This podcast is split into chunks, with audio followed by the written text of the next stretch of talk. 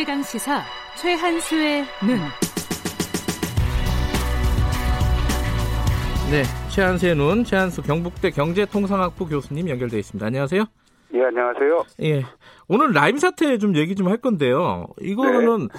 아, 금융이 복잡하잖아요. 네, 전문가가 아니면 이게 뭐 나쁜 놈들이 뭐뭐 뭐 하다가 구속이 됐구나 뭐 이 정도는 아는데 이게 왜 벌어졌는지 문제가 뭔지 이런 부분들을 좀 간략하게나마 좀 짚어보려고 합니다. 이게 어떤 부분들이 라임 사태에서는 문제가 되는 거예요 금융 쪽에서는? 아 이게 저도 굉장히 어려운데요. 간단하게 예. 말씀드리면 일단 공모펀드하고 사모펀드를 간단하게 말씀드릴게요. 네. 그러니까 이게 공모펀드라는 건 이제 일반인도 투자하잖아요. 네. 근데 투자라는 게 결국 위험하니까 수익은 고사하고 원금도 날라갈 수 있잖아요. 그렇죠. 따라서 이 경우에 이제 감독 기구가 상품을 판매하는 사람한테 굉장히 많은 의무를 부과해요. 설명도 음. 자세히 하고 그다음에 투자 투자자 보호를 위해서 어 운영도 펀드 운영도 규제가 있거든요. 네. 근데 반면에 사모펀드라는 거는 그런 게 없어요. 왜냐하면 전문 어, 투자자들이 하는 거거든요. 음. 그러니까 투자자들이 잘 아니까 의무도 면제시키고 네. 대신 어, 위험도 부담하고 네가 큰 수익을 가져가라 네. 이렇게 되는 거죠. 근데 음. 이제 라임 같은 경우는 이게 사모펀드라고 얘기하는데요. 네. 문제는 이게 사실상 공모 펀드처럼 운영되었다는 겁니다. 음. 그러니까 지금 대표적인 게 뭐냐면 이제 라임의 자회사 자펀드를 만들어 가지고 네. 그 자펀드들이 이른바 이제 모 펀드에 투자하는 건데요. 네. 그리고 그 모 펀드는 굉장한 위험 자산에 투자했는데 자펀드가 173개예요. 그러니까 예. 라임 전체가 한 1조 6천억 원 정도 되는데 예. 그 중에 거기에 투자한 자펀드가 173개고 예. 거기에 투자한 개인 투자 계좌 수가 4,300, 4,000개쯤 됩니다. 음. 그러니까 사실 이게 공모거든요. 음. 그러니까 이제 피해자는 일반인들이고, 네. 그러니까 투자 잘하는 사람이 아니고. 예. 근데 이게 공모에 대한 기준은 다 피해 나갔고. 네. 예, 그게 일단 가장 큰 문제죠. 그러면 이 라인 펀드에 투자했던 사람들이 그냥 아까 말씀하신 대로 아주 전문적인 투자자가 아니라 일반인들도 꽤 많다. 네네. 근데 그거 그 사람들은 또 은행을 통해서 많이 투자를 했을 거 아닙니까, 그죠? 그러니까 이제 상품을 구매하는 게 이제 은행 결국 이제 상품을 어디서 구매했는가인데 네, 네. 은행도 있고 이제 이제 모 증권사 증권사 은행 예, 예, 예. 그걸 통해서 구매한 거죠. 예, 예. 그러면 그 증권사나 은행이나 이런 데도 책임을 져야 되는 거 아니에요? 예, 이제 다 정리가 되고 나면 아마 네. 소송이 발생할 겁니다. 법적 음, 분쟁이. 예, 예. 음.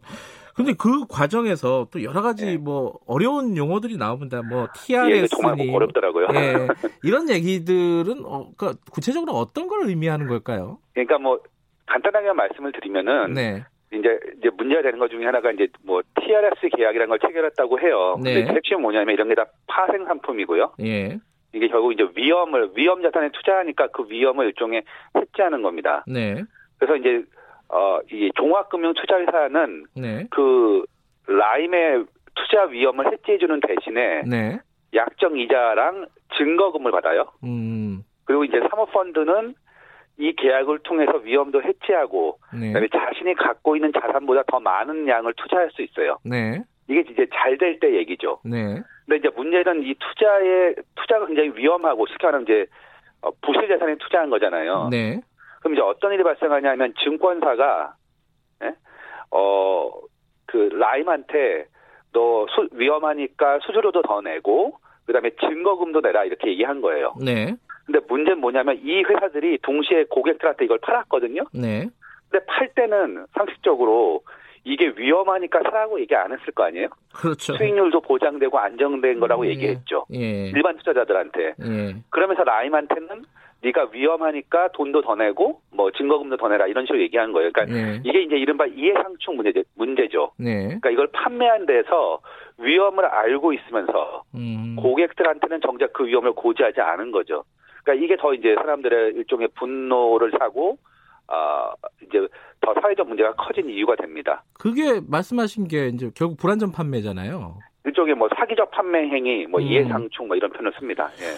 그런데 이제 지금 그 그런 일들이 DLF 뭐, 뭐 금리에 투자하는 상품 있지 않습니까? 네네. 그런데 이후에 계속 보이는 것 같아요. 이게 그 규모의 크고 작음이 있을 뿐이지 어떤 좀 근본적인 문제 어, 어떤 대책을 마련해야 되는 거 아니냐는 목소리 나올 수밖에 없는 상황 아니에요? 아, 그러니까 이제 원칙은 있죠. 그러니까 이제 네. 이게 뭐냐면 저도 이걸 답하기 위해서 이제 자료를 찾아봤어요. 그랬더니 네. 경제학 교수인 저도 잘 이해가 안 가요. 아하. 설명은 뭐 자료 보고 그러니까 일반인은 말할 나이도 없잖아요. 네.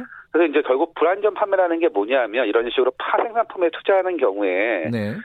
투자 대상은 뭐고 그다음에 어느 정도 수익이 날 것이고 네. 예.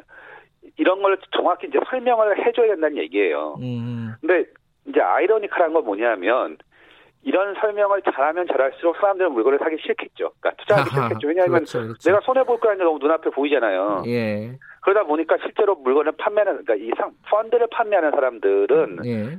아, 설명을 이제 뭐 어떻게 보면 이제 자의적으로 하는 거죠. 그래서 네. 가장 대표적인 게 이제 독일 국채 아까 얘기했던 해외 금리 연계 판매 사건이라는 게 있는데 네.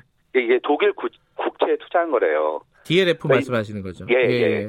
근데 이제 이게 마이너스 금리가 되면 손해를 보는 건데 네. 그 일이 발생해 버린 거예요. 보통 이제 국채가 마이너스 음. 금리가 되는 게 겨우 없거든요. 네. 근데 이제 이런 위험을 그러니까 이게 이제 극단적 사안이기도 하지만 잘 설명을 안 했거든요. 그래서 네. 이제 문제가 된 게 뭐가 있냐면 투자 경험도 없고 난청인 고령 79세 치매 환자들도 이걸 판매한 거예요. 음. 예. 그러니까 라인 펀드도 마찬가지죠. 네. 이런 식으로 설명 의무 위반을 한 민원이 굉장히 많고요. 네. 그 19개 판매 금융회사가 있는데 이게 다 이제 소, 아마 이제 끝나고 나면 그러니까 근거, 법적 분쟁이 끝나고 나면 네. 그러니까 민사 소송에 들어가는 거죠. 음. 그러면 지금 이제 아까 말씀하셨던 그 사모펀드로 좀 다시 돌아가 보면요. 네. 사모펀드를 사실 활성화시키려고 규제를 좀 약하게 한 거잖아요. 뭐 쉽게 네네. 말하면은 네. 투자를 활성화하려고. 근데 지금 상황에서는 그걸 좀 손을 봐야겠다. 그뭐 대책안도 내는 것 같은데 네네. 이, 이 부분은 어떻게 지금 되고 있습니까? 그러니까 이제 뭐 일단 수치로 말씀을 드리면 라인 펀드가 1.6조인데요. 네. 이 중에 1조를 개인이 일종의 출자한 거고요. 예. 법인이 이제 그 나머지 6천억 원이에요. 예. 그러니까 개인이 훨씬 더 많은 거죠. 그러니까 네. 우리나라에 이렇게 자기 책임하에 고위험을 감당하는 사람이 이렇게 많, 저도 많은지 몰랐거든요. 근데 이제 문제 이게 이유가 뭐냐면 예. 이른바 이제 전문 투자자들은 이렇게 투자할 수 있는 기회를 얻어둔 거예요. 법을 개정해서. 예. 그리고 그 요건들을 계속 완화시켰는데 이제 목적은 간단하죠. 왜냐하면 이- 이렇게 안 하면 일종의 이제 사모펀드 특히 해치 펀드가 활성화되기 어려운 조건이잖아요. 네. 그러니까 정책 목적을 위해서 이제 규제를 푼 건데 문제는 이제 이 규제 완화로 인해서 사실 이제 큰 위험이 발생을 한 거죠. 음. 사실 이제 제가 보기엔 기본적인 갈등이 있어요. 음. 그러니까 이제 뭐냐면 자산 운용업 특히 뭐 해치 펀드를 육성하기 위해서는 자본이 많이 들어와야 되고 네. 그러다 보면 개인 그러니까 법인 외에 개인 지금 부동 자금을 끌어들여야 되는데 네.